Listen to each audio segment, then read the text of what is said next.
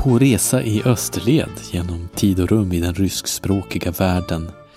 Idag helt och hållet med min hjältinna Svetlana Alexievich och Sovjetunionens fall och om den röda människans vilsenhet. Jag kommer att vara ensam i Tbilisi men ägnar mig mest åt Alexievich skrivande. Поехали! Här går jag omkring bland ståhejet här vid metronigången som kommer vara mitt kvarter här i Tbilisi den här veckan. Jag har gått och blivit ensamresenär och det känns ganska bra.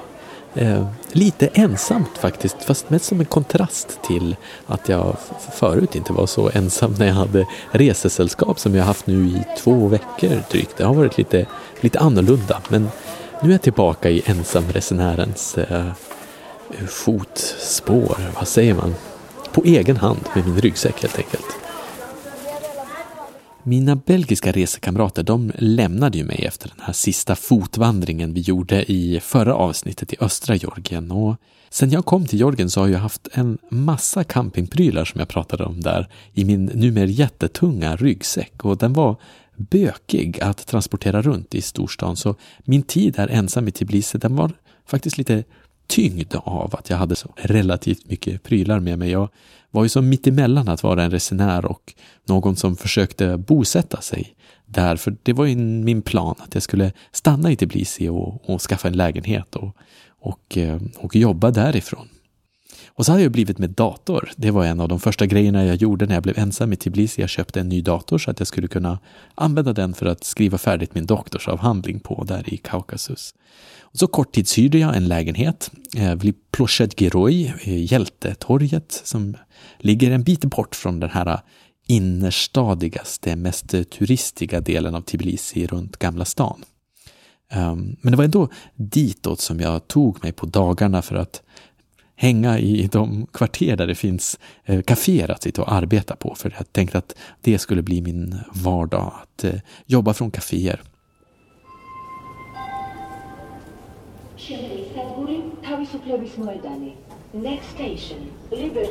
Det är på väg till kaffeställe där man kan sitta och jobba och installera sig som jag är på väg nu.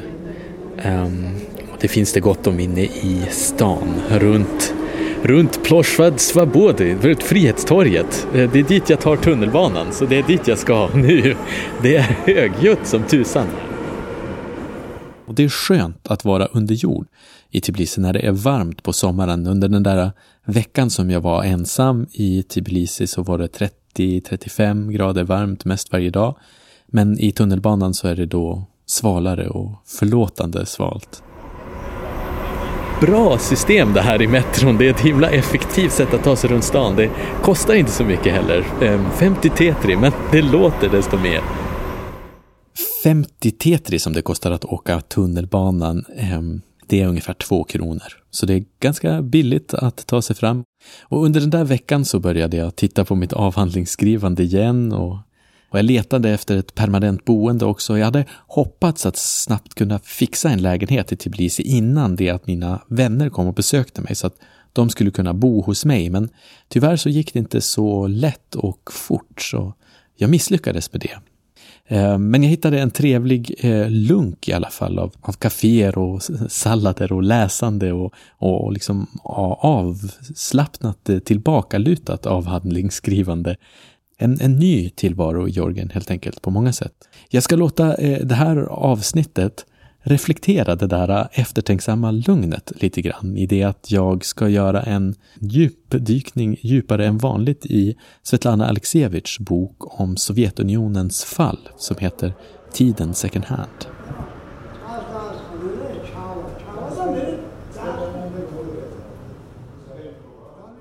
Det var inte någonting just som jag läste när jag var där, ska jag säga. Då läste jag Jesenin, som är en rysk poet som man ska återvända till i senare avsnitt. Men i det här avsnittet handlar det om Alexievich. Frukosttid nu, podcastande frukost här vid ganska pretentiösa och rika ställen längs huvudgatan är det som jag hittar till när jag ska käka. Här är en bit ned från Frihetstorget, men ännu flådigare liksom. Jag letade upp sådana här ställen för att sitta att jobba egentligen. Jobba. Jag är ganska lat idag och känner att jag kommer ägna mig åt inte det jag egentligen tycker att jag borde, nämligen att skriva klar min avhandling. Det där är ett evigt dåligt samvete och jag ska ta tur med det senare, jag lovar. Mig själv och andra. Fast vem är det jag lurar egentligen? Det där är en god fråga. Kontinentalt är det i alla fall med kaffe och bulle till frukost. Det ska bli gott. Så blir det nätverksanalys efter det. Det kändes lite grann som en återhämtande sinnesstämning. Jag var fortfarande lite i konflikt med det där hur jag ville eller orkade eller skulle hitta tid för att skriva klart min avhandling som jag ju faktiskt sen skrev klart. Men jag känner det när jag hör mig själv prata innan jag blev färdig. Hur det var någonting som jag ändå verkligen kämpade med då. Och det var väldigt bra för mig att jag stannade i Tbilisi och fick den här nya lunken. Stanna upp och tänka efter och så. I Altajbergen när jag hade varit och vandrat så var det ju visserligen en annan och lugn lunk när jag fotvandrade. Men det är inte samma sätt att vara lugn på när man går från plats till plats med tält. En annan sak att vara verkligen på plats någonstans. Så sånt måste man göra när man reser länge. Det vet folk som lyssnar som har rest mycket länge av att man inte orkar resa och flänga från plats till plats i maxat tempo hur länge som helst. Man måste ta liksom en semester i semestern eller en paus i sitt resande. Och det brukar jag aldrig göra. Jag har aldrig haft tid att resa i sträck så långt nog. Så jag har alltid rest i maxat tempo med inga förlorade dagar och väldigt liksom fokuserat på att hitta och uppleva och göra så mycket saker som möjligt. Och därför var Tbilisi på många sätt en ny fas och en annan attityd till resandet för mig. Och det var sjukt gött.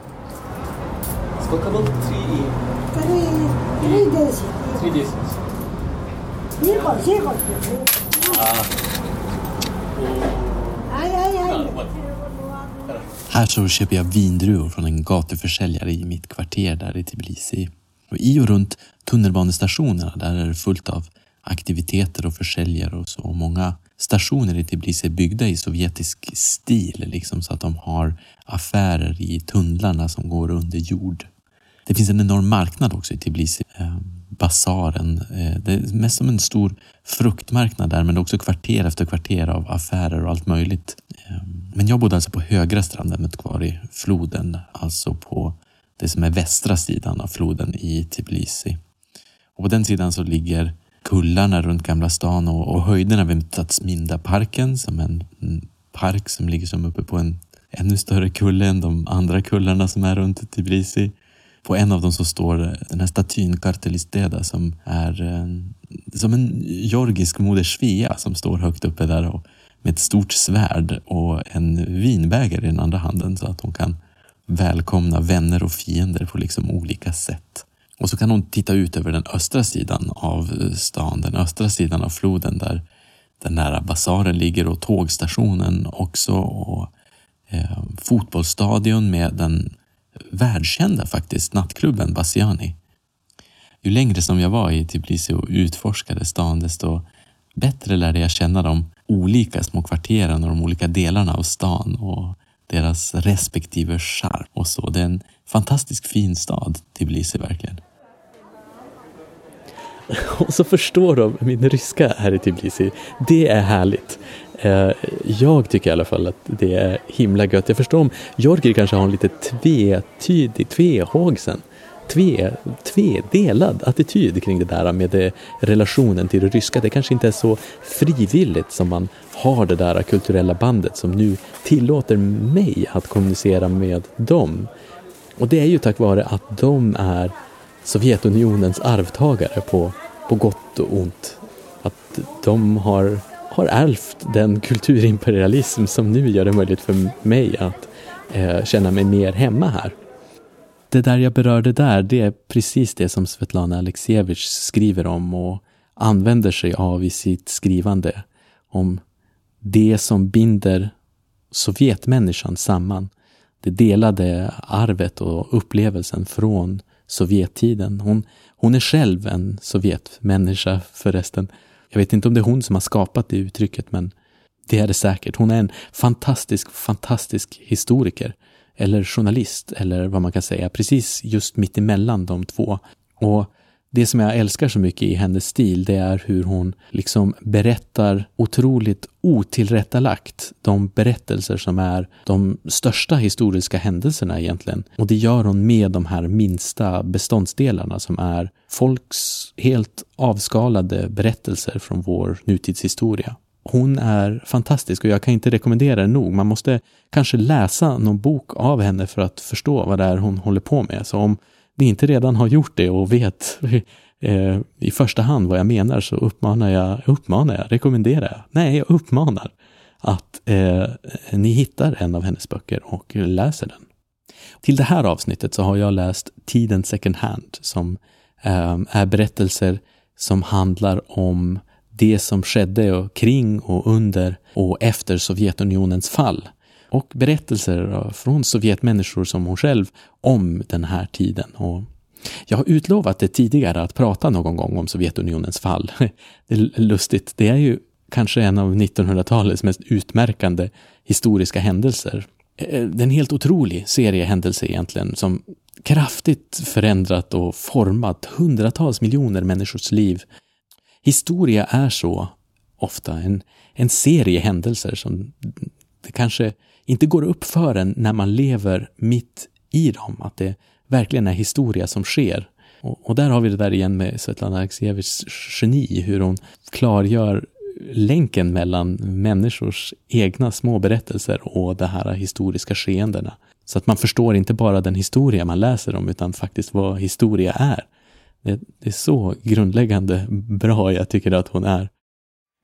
Priset i år går till den vitryska författaren Svetlana Alexievich.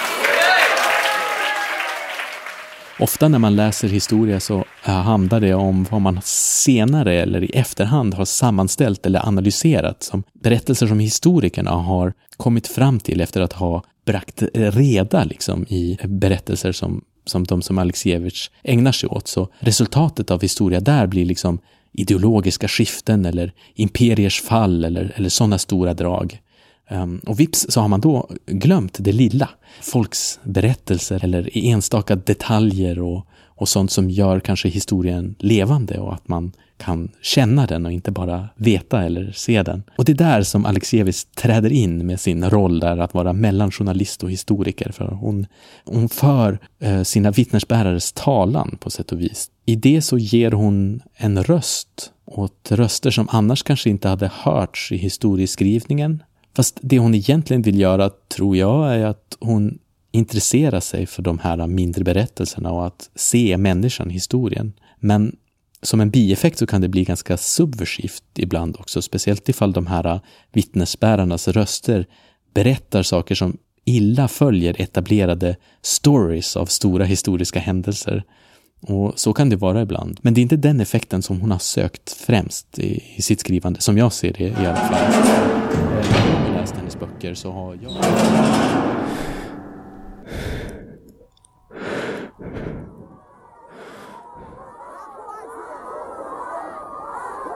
När jag spelar in det här så är Svetlana Alexievich själv just mer än en statist i sitt hemlands politiska protester, som ni kanske hört om i media.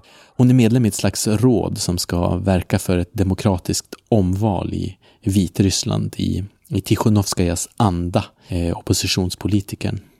Och det är i sitt hemland, Vitryssland, som hon gör det. Vitryssland som jag kallar det, Belarus som svenska medier har gått över till att kalla det. Kärt barn har många namn. Det finns en uppsjö av bra återkommande journalistik kring vårt nära grannland egentligen, som Vitryssland är. Och Alexievich är den sista i rådet som inte har frihetsberövats än, tror jag.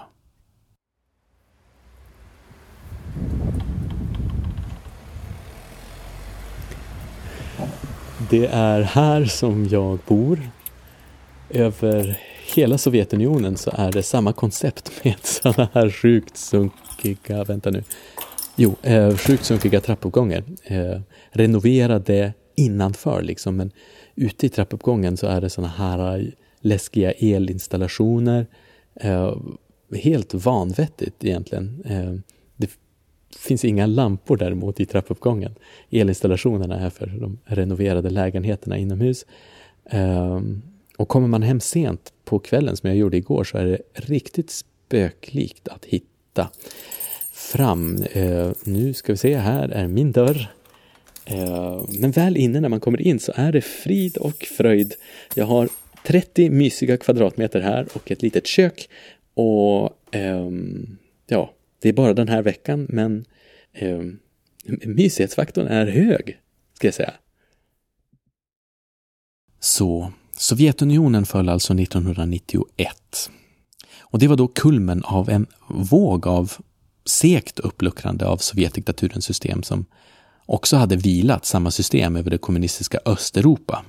Och där hade uppluckringen börjat ännu tidigare egentligen i Polen med fackföreningsrörelsen, Solidaritet och Lech Wałęsa, och sen i Tjeckoslovakien och i DDR också. Där hade man först bara viskat visa frei bis Hawaii, utan visum till Hawaii. Min östtyska väns föräldrar hade sagt det just på kyrkomöten i Leipzig där protesterna hade börjat. Och sen var det det som man skrek i demonstrationerna, och när muren föll 89 så hade diktaturen själv blivit liksom tröttare än de som var trötta på diktaturen. Så folk tog sig till gränsen och ingen sköt bara. Mycket märkligt. Mycket de här skeendena som är märkligt helt enkelt. Öst- och Västtyskland inledde ju sedan sin återförening, och när det skedde så var det inga sovjetiska bandvagnar som rullade in för att återställa någon kommunistisk ordning, för att borta i Sovjet så hade Glasnost och Perestrojka redan sanktionerats av själva Gorbachev på plats i högsta sovjetledningen, och så hade det varit i flera år, och snart skulle det bli val också i Sovjetunionen. I samma veva ungefär så var det Ungern och Rumänien och Bulgarien som också kastade av sig sitt kommuniststyre. På sitt eget vis så gjorde Albanien och Jugoslavien också det, även om det inte var så graciöst som när Polen gjorde det. Men hur blev det så här? Hur kom kommunismen att falla? Det är en stor, stor fråga med ett väldigt långt svar. Och det finns så många olika aspekter och skäl i olika förklaringsmodeller kring Sovjetunionens och kommunismens fall, så jag ska helt enkelt ta och hålla Alexievich i handen och fokusera på några aspekter, och de aspekterna kommer vara ekonomisk stagnation och sovjettrötthet och nya idéer i det tidigare ofria Sovjetunionen. När sovjetledaren Leonid Bresjnev dog på sin post så ersattes han av KGB-mannen Andropov, och då var det väl knappast någon som trodde att Sovjetunionen snart var döende. Möjligen så trodde man att Andropov var döende, det visste man. Han trillade av pinn bara något år senare, och han ersattes av en gubbe av typ samma kaliber.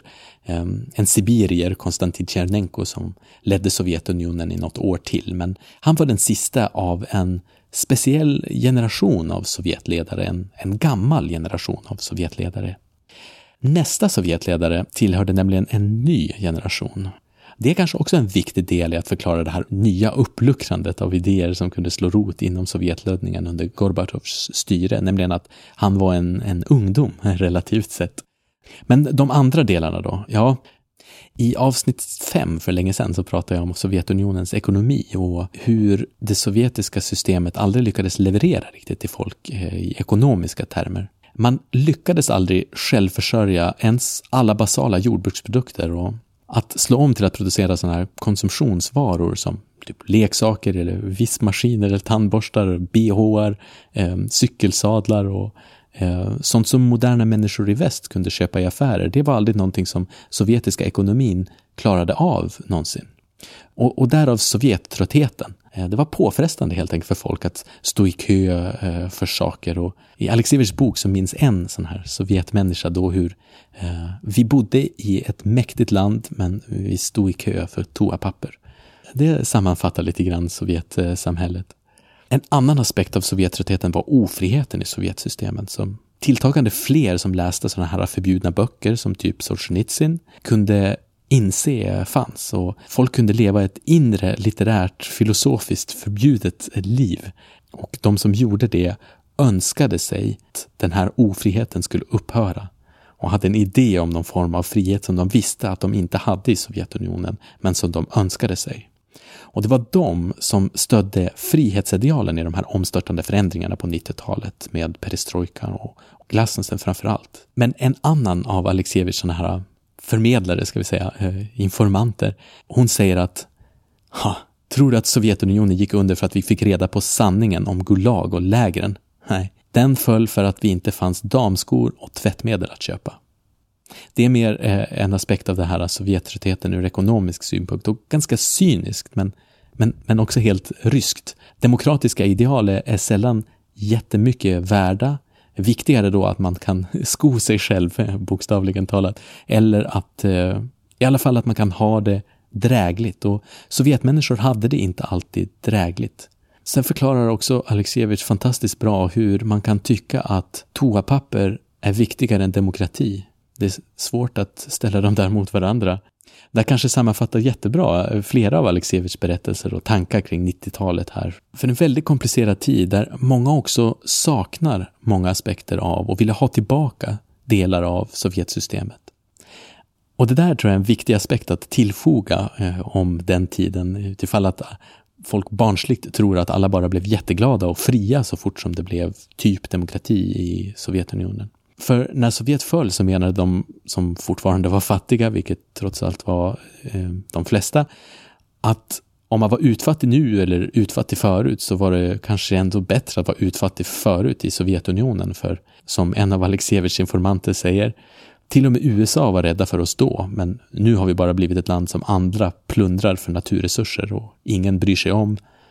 Det finns mycket av en förlorad självkänsla och en förlorad del av någonting som man förut var villig att offra sig för, men som till sist visade sig vara inte speciellt mycket värt, som är förtörnande för sovjetmänniskan när hon finner sig i den tid som uppenbarade sig efter Sovjetunionens fall. 90-talet, несмотря на то, что мы были романтиками и не представляли этого красного человека. Sovjetmänniskan, säger jag här. Alexievich är fenomenal i sin skildring av sovjetmänniskan, eller den röda människan som den heter i den svenska översättningen. Slutet för den röda människan är bokens undertitel. Och på latin vore det kanske Homo sovieticus, ett alldeles eget människosläkte.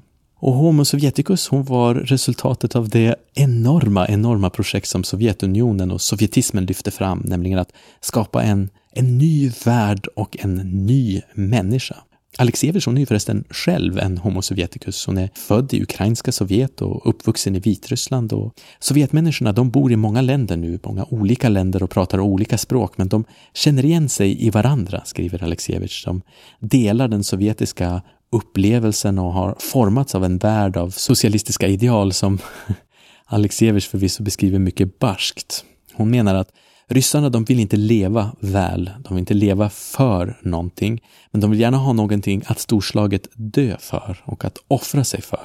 De tycker att sovjetismen är en kult av självuppoffring, att det var någonting som drillades in i folk. I komsomol så lärde man att offra sig för sitt sovjetiska fädernesland. Det var en central tanke i, och genom det så förklarar hon avsaknaden av demokrati i de postsovjetiska länderna. Men samtidigt så förstår vi läsare mycket rörande egentligen det här traumat som den postsovjetiska människan känner när hennes uppoffringar visade sig vara värdelösa. Man hade lärt sig att offra sig för fäderneslandet, och sen så kommer marknadsreformen och sköljer över allting, och helt plötsligt så var allt det där man offrat sig för inte egentligen värt någonting. Och efter det så var man otacksam mot den generation som hade offrat för Sovjetunionen. Alexievich informant igen här, hon säger någonting som berörde mig mycket. Vi drillades till krig, till att dö väl snarare än att leva väl. Ingen salami fick vi i våra butiker, men vi var stolta små oktoberister. Fast en farmor aldrig ville berätta, för hon ville att den tiden skulle dö med henne och att vi aldrig skulle behöva kännas vid den. Och när den tiden då äntligen försvann så stod sovjetmänniskan illa rustad, kan man säga, att äntra den nya tiden. Vissa hungrade verkligen efter att leva, och att leva i lyx då framförallt, i en lyx som man inte kunde få eller ha i Sovjetunionen. I den lyx som det är att inte behöva bry sig så mycket om friheter som man inte har. Det är det som är den verkliga friheten, och det är det som man blir bortskämd i när man är van eller uppvuxen i en demokrati. Men det hade ju alltså inte sovjetmänniskan upplevt, de hade aldrig upplevt demokratier, och därför hade många just så väldigt högt satta hopp till tiden efter Sovjetunionens fall där på 90-talet. Men kaoset och bristen på pengar med vilka man kunde köpa det liv som man nu lärde sig leva för, alltså god mat och riktiga kläder och individualism, det gick helt enkelt för några, men andra blev disillusionerade i den misär som man lämnades efter i. Förut så älskade man Gorbachev för att låta friheten blomma ut som han lovade dem, men sen så hatade man honom för att han lät Sovjetunionen gå under. Ryssar har, ska man komma ihåg, alltid varit styrda och talade för. De har aldrig varit involverade i sina makthavares beslut egentligen, och sällan tillfrågade överhuvudtaget, men ofta tvingade till saker, tvingade till stordåd visserligen, men genom fruktansvärda offer. Och i det, genom de här offren, så har sovjetmänniskan också formats till den underkuvade och storsinta människa som hon är.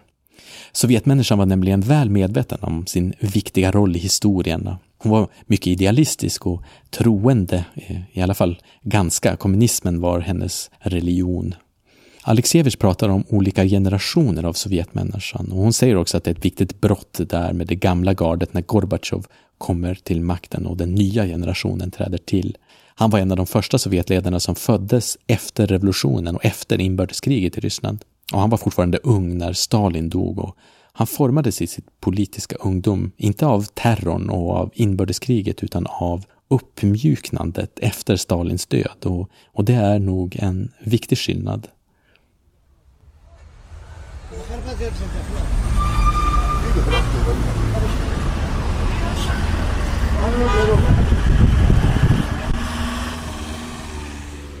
Det är kanske på sin plats här att göra en liten resumé för er vars historieböcker har blivit lite dammiga där på hyllan. Alltså, 1985 så tillträdde Mikhail Gorbachev. Hans ledord kommer att bli glasnost för öppenhet, alltså nästan demokrati, och perestrojka för ombyggnation av det stagnerade ekonomiska systemet i Sovjetunionen, det vill säga omstörtande ekonomiska reformer med marknadsinspiration. Det var det som perestrojkan betydde i praktiken. Men inte att underskatta, det här var enorma nymodigheter i Sovjetunionen, och inte alls alla var för den här utvecklingen. De som var emot, de ordnade snabbt med en statskupp i kärnvapenstormakten, vilken skräck egentligen. Gorbachev avpoliterades och sattes i husarrest, och kuppmakarna ordnade för att sovjetsystemet skulle återinföras på stor skala. Det här var 1991. Men Gorbachev hade två oppositioner, dels hårdkokta sovjetister, men på andra sidan också en nybubblande liberal opposition, och de välde ut på gatorna under statskuppen. Och med Gorbachevs rival Jeltsin i spetsen så avvärjs den här statskuppen, och Gorbachev kommer tillbaka vid rodret till Sovjetunionen som nu har 15 olika färdriktningar minst. Samma år så upplöses Sovjetunionen, och de 15 republikerna tar sina egna kurser, och Jeltsin blir boss i Ryssland som var en av de där republikerna. Men där så blir, precis som i de andra 14 republikerna, marknadsreformerna ett fruktansvärt slag mot ekonomin. Och den här frihetsyran som man hade, eller som vissa hade under perestrojkans år, den är lite svår att upprätthålla under tider av utdragen misär. Och kommunisterna är fortfarande på G, och de tar sig för en sista kuppartad maktdemonstration nu i Duman 1993. Och då stod Ryssland verkligen på randen till och på väg in i ett inbördeskrig mellan liberaler och retrokommunister. Jeltsin beordrade att militären skulle skjuta på parlamentet med pansarvagnar, och det gjorde de.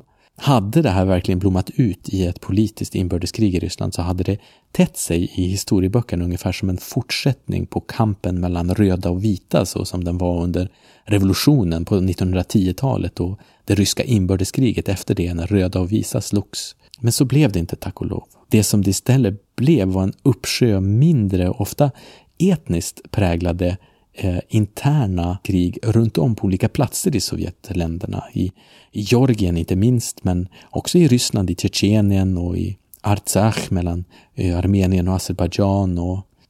Det var en märklig tid, en farlig tid. Vladimir Vysotsky sjunger att då var det en hysterisk tid, då var det en historisk tid. Och Alexievich är där och hon fångar inte bara hysterin utan bygger också upp historien kring detta. Med känslan av hur sovjetmänniskan i olika aspekter liksom upplevde det här tumultet som var Sovjetunionens sammanbrott. Det är så briljant när hon skriver, jag kan inte säga det nog många gånger. Lilla Estland var lite av en katalysator i Sovjetuppbrottet faktiskt. De var tidiga med att bli obekväma i Moskva, så dels i de politiska rummen liksom, men också på gatan ute bland folk så gick Estland i bräschen. De var först dels med att förklara sig självständiga, men också med den symboliskt viktiga och tidigare uppstudsigheten i den så kallade suveränitetsförklaringen som föregick självständigheten. Här läses suveränitetsdeklarationen upp. Estland, de återinstallerade sin flagga och gjorde estniska till officiellt språk i Sovjet-Estland. Frihetsrörelsen i Estland och Baltikum generellt var verkligen väldigt imponerande. Dels så stod man hand i hand, det var en fantastisk demonstration, från Vilnius till Tallinn. Bokstavligen, folk gick ut och stod på gatorna längs vägarna hela vägen. Och sen sjöng man fram revolutionen också, man hade masskörer där man använde de respektive språken då, estniska, lettländska, litauiska, och sjöng i grupp. Och det gör man fortfarande i Baltikum. Det är jättetillställningar av tiotusentals som sjunger i kör.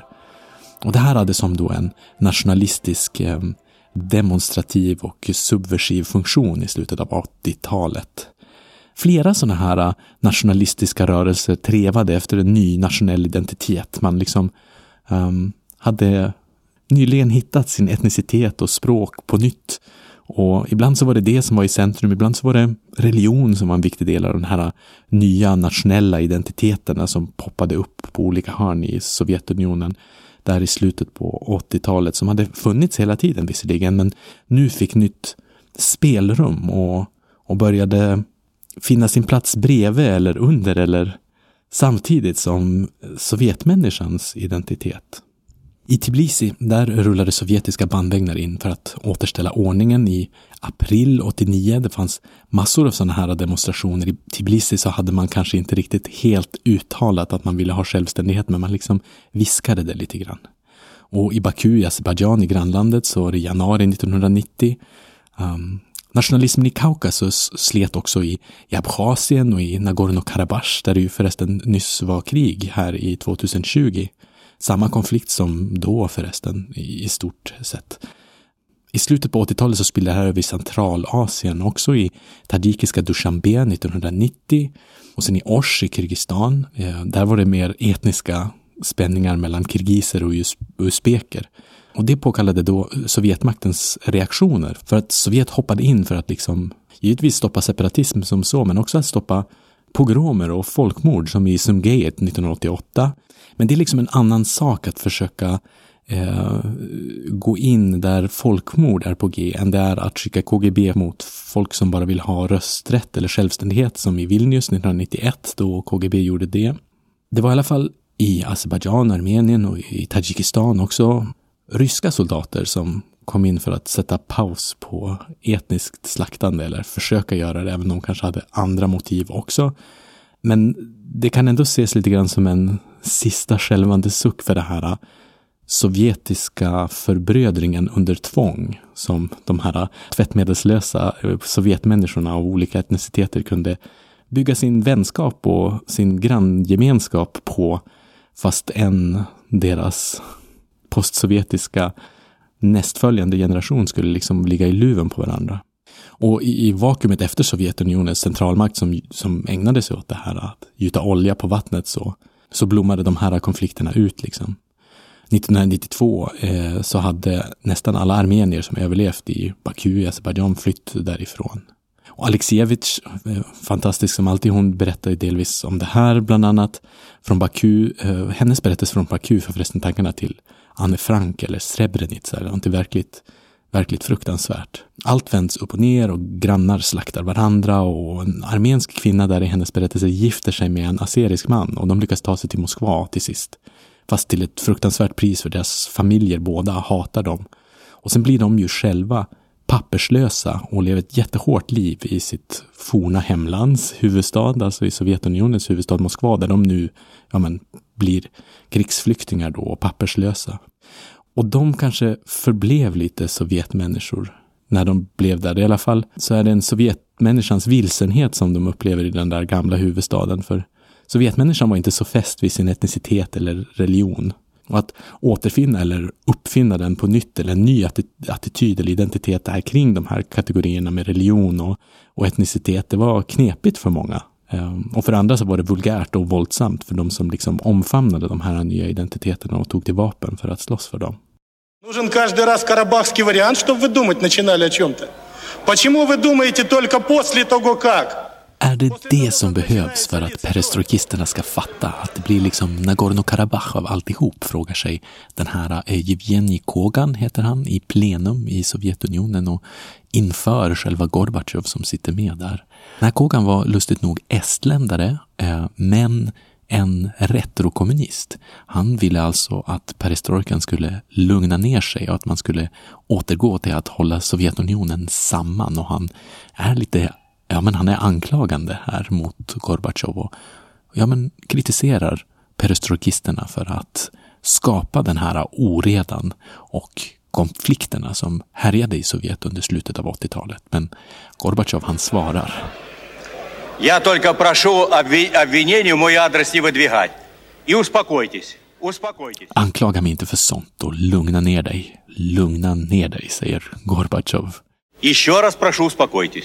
Jag tror att man kan säga att det var delvis glasnostens fel att folk började greppa efter nationalism när de skulle göra motstånd mot Sovjetsystemet som förut liksom underkuvat folk att hålla sams. Men jag tror också att det är en liknelse lite grann, man kan säga det där kanske om Jugoslavien, att folk höll sig sams liksom medan diktaturen tvingade folk att vara vänner. Men jag är inte säker på att jag gillar den där liknelsen så mycket, det kanske förenklar lite.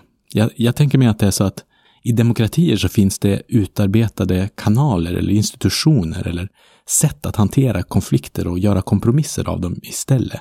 När man ordnar med frihetskamper mot diktaturer där sådana där demokratiska principer inte har liksom kunnat blomma ut. Några maktstrukturer för att dela makt, de finns inte på plats, och därför så urartar ibland det här utformandet av de här maktdelningsprinciperna. Det är de som urartar till våld i diktaturens vakuum. Det är inte riktigt så att folk blir förtryckta till att hålla sams, utan det är så att de förtrycktes och därför kunde de inte utveckla sätt att bestämma sig för hur de skulle dela makten. Och när diktaturen då försvinner så finns det inga sådana sätt att dela makt på fredligt. Och den här utvecklingen hade då satts i rullning med Gorbachev och med öppenheten. Och sovjetmänniskan anade att en annan maktordning var möjlig. Gorbachev, han vill ju öppenhet och val och mer frihet egentligen och mindre stalinistiska kvarlevor i ekonomin. Men resultatet var istället att det kanske förde fram frihetskämpar som ville ingen stalinism alls. Och det blev kanske svårt för honom att navigera i till sist.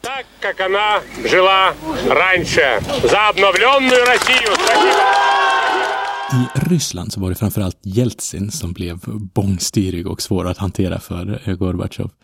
Jeltsin var ju alltså en kulakson, en rikemansson, någonting som han hade gömt när han gjorde kommunistkarriär inom kommunistpartiet. Men hans far hade alltså haft en väderkvarn och var därför folkfiende, rik som han var enligt Stalins definition.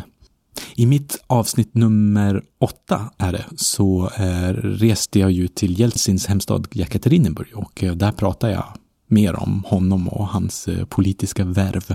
Men när Gorbachev pushade för glasnosten, då var i alla fall Jeltsin först en allierad. De var båda relativt unga och men progressiva perestrojkister. Jag undrar om Gorbachev visste vilka krafter han verkligen släppte lös. Gorbachev hade ju fört fram Jeltsin till makten för att de var på samma sida i att vilja reformera systemet. Men sen så blev det så att Jeltsin, som kom att bli ledare i sovjetiska delen av den ryska delen av Sovjet, blev lite grann som de andra bångstyriga staterna. Jeltsin var ju med att suveränitetsförklara Ryssland, precis som lilla Estland hade gjort till sist. Och Jeltsin lämnade kommunistpartiet också. Det var också i sig en stor kupp. Det kanske är som, om man simplifierar mycket, om man förenklar väldigt, så blir det som en skala.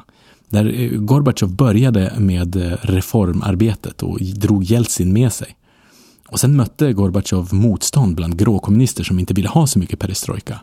Men samtidigt så födde det fram sådana som Jeltsin som ville ha massvis med perestrojka och fullkomlig öppenhet och ingen stalinism alls. Och egentligen då till syvende och sist självständighet och ett slut på kommunistpartiets maktmonopol. Så på den andra sidan fanns det då de där hårdkokta kommunisterna. Och de tyckte ju egentligen, om man sammanfattar, att glasnosten hade spårat ur och att den måste lugnas ner. Men det fanns ju ingen demokratisk tradition i kommunistsystemet, och de här gråkommunisterna, de ägnade sig åt mer än att bara gnälla i folkförsamlingen, eller vad kallades det, där man debatterade. Det här är helt otroligt egentligen, men de ordnade verkligen med en statskupp i Sovjetunionen.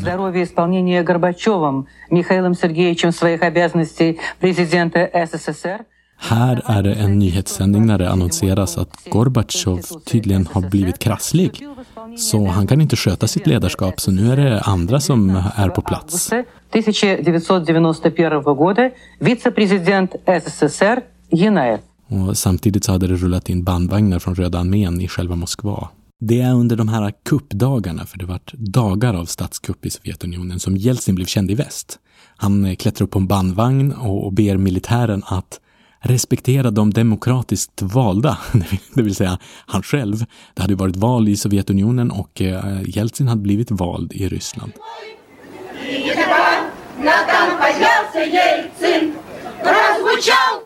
Den här sången handlar precis om det ögonblicket med Jeltsin på bandvagnen.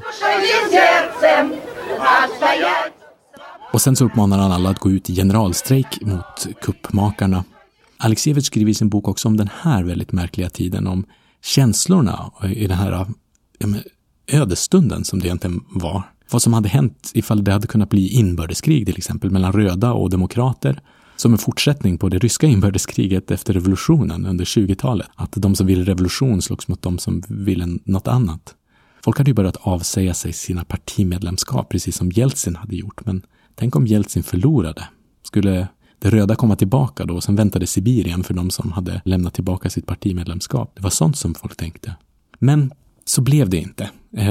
Med strejker om Jeltsin så kom den här statskuppen av sig. Istället var det någonting annat som statskuppen förde med sig, precis lika ironiskt som när Gorbachev hade fört fram Jeltsin som ledare, för att någon verklig sovjetisk centralkontroll lyckades aldrig kuppmakarna upprätta där under kupptiden.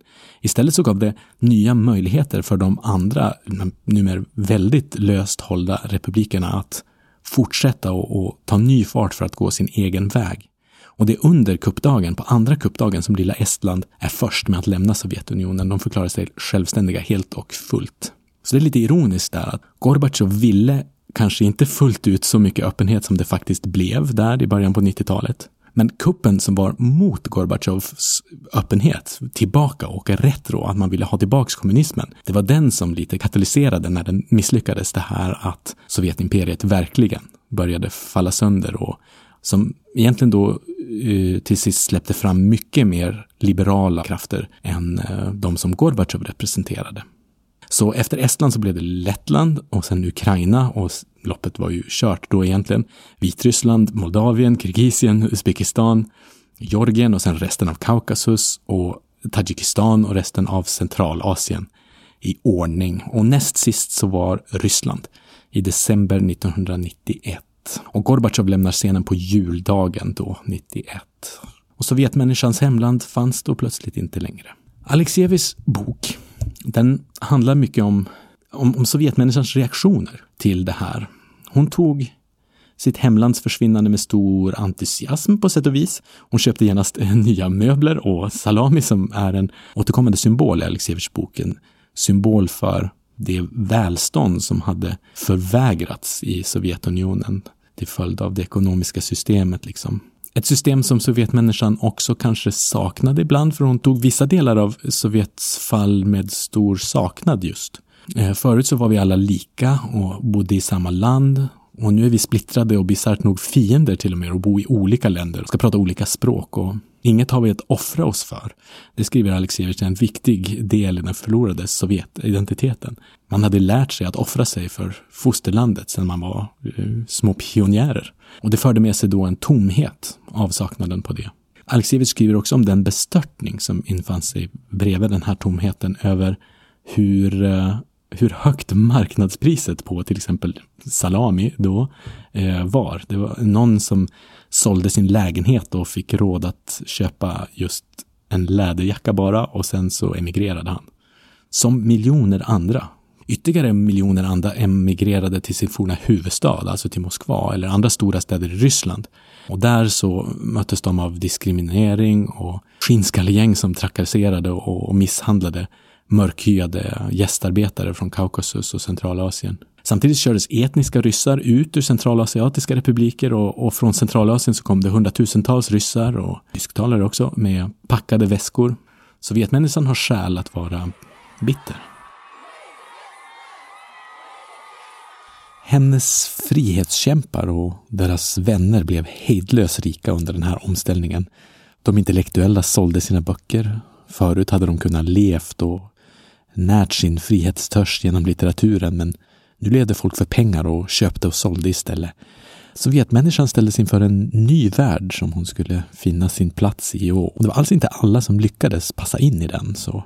Och de som passade in liksom minst väl, de hade förlorat allt, förlorat sitt hemland, och de hade alltid tyckt att uppoffringar för den historiska uppgiften i Sovjetunionen var viktigare än att få läsa Solzhenitsyn och ha den här friheten. Och de saknade kommunisttiden. Och de stödde därför statskuppen mot Jeltsin 1993. För just det var en till statskupp, eller ett statskuppsförsök 1993, efter det att kommunisterna hade tagit sig ton där i duman. Och de som stödde den var ju inte alls få. Men Jeltsin, han som ju då förut hade hoppat upp på en bandvagn och fått stöd 1991, han beordrade nu som president i Ryssland att bandvagnarna skulle skjuta på parlamentsbyggnaden, och så gjorde de det. Och Jeltsin hade ju stöd av många fortfarande, även här i början på 1900-talet. Och Jeltsin hade ju stöd av många också. Många som hade fått möjligheter i det nya Ryssland och i marknadsekonomin, och av de som kanske fortfarande tyckte att Jeltsin var mindre illa än kommunisterna, eller de som faktiskt redan hade fått det ekonomiskt bättre, eller de som såg möjligheter eller värderade friheter som fanns i det nya Ryssland, och de stödde Jeltsin.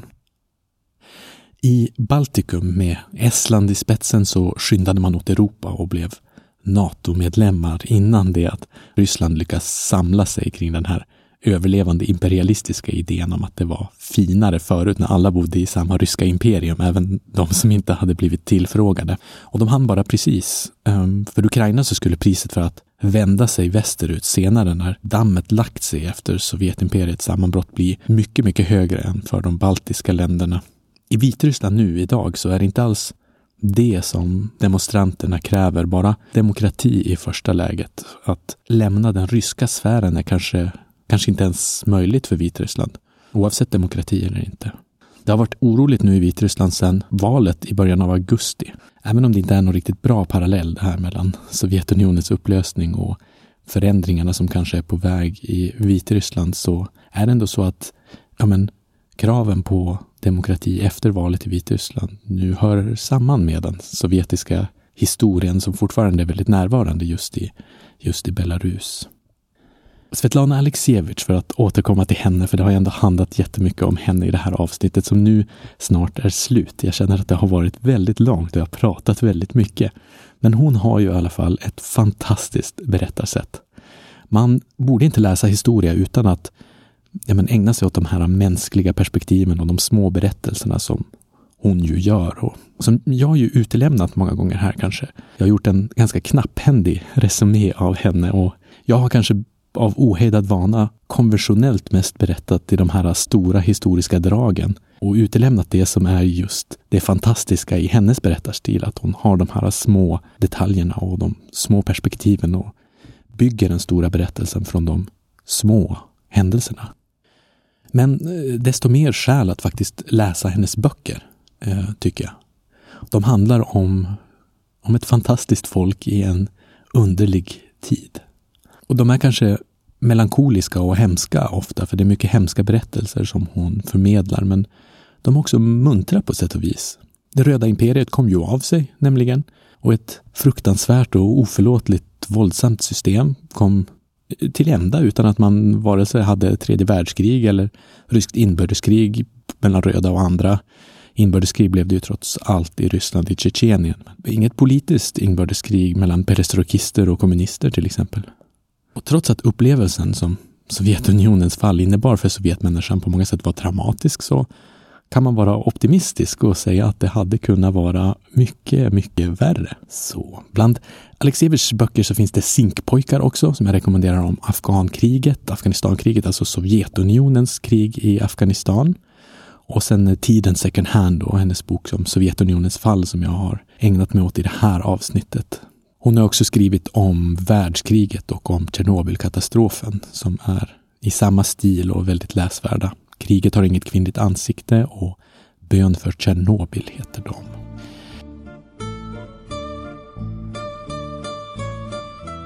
Men det var ju som sagt långt avsnitt det här, och nu är det till ända. Mycket snack.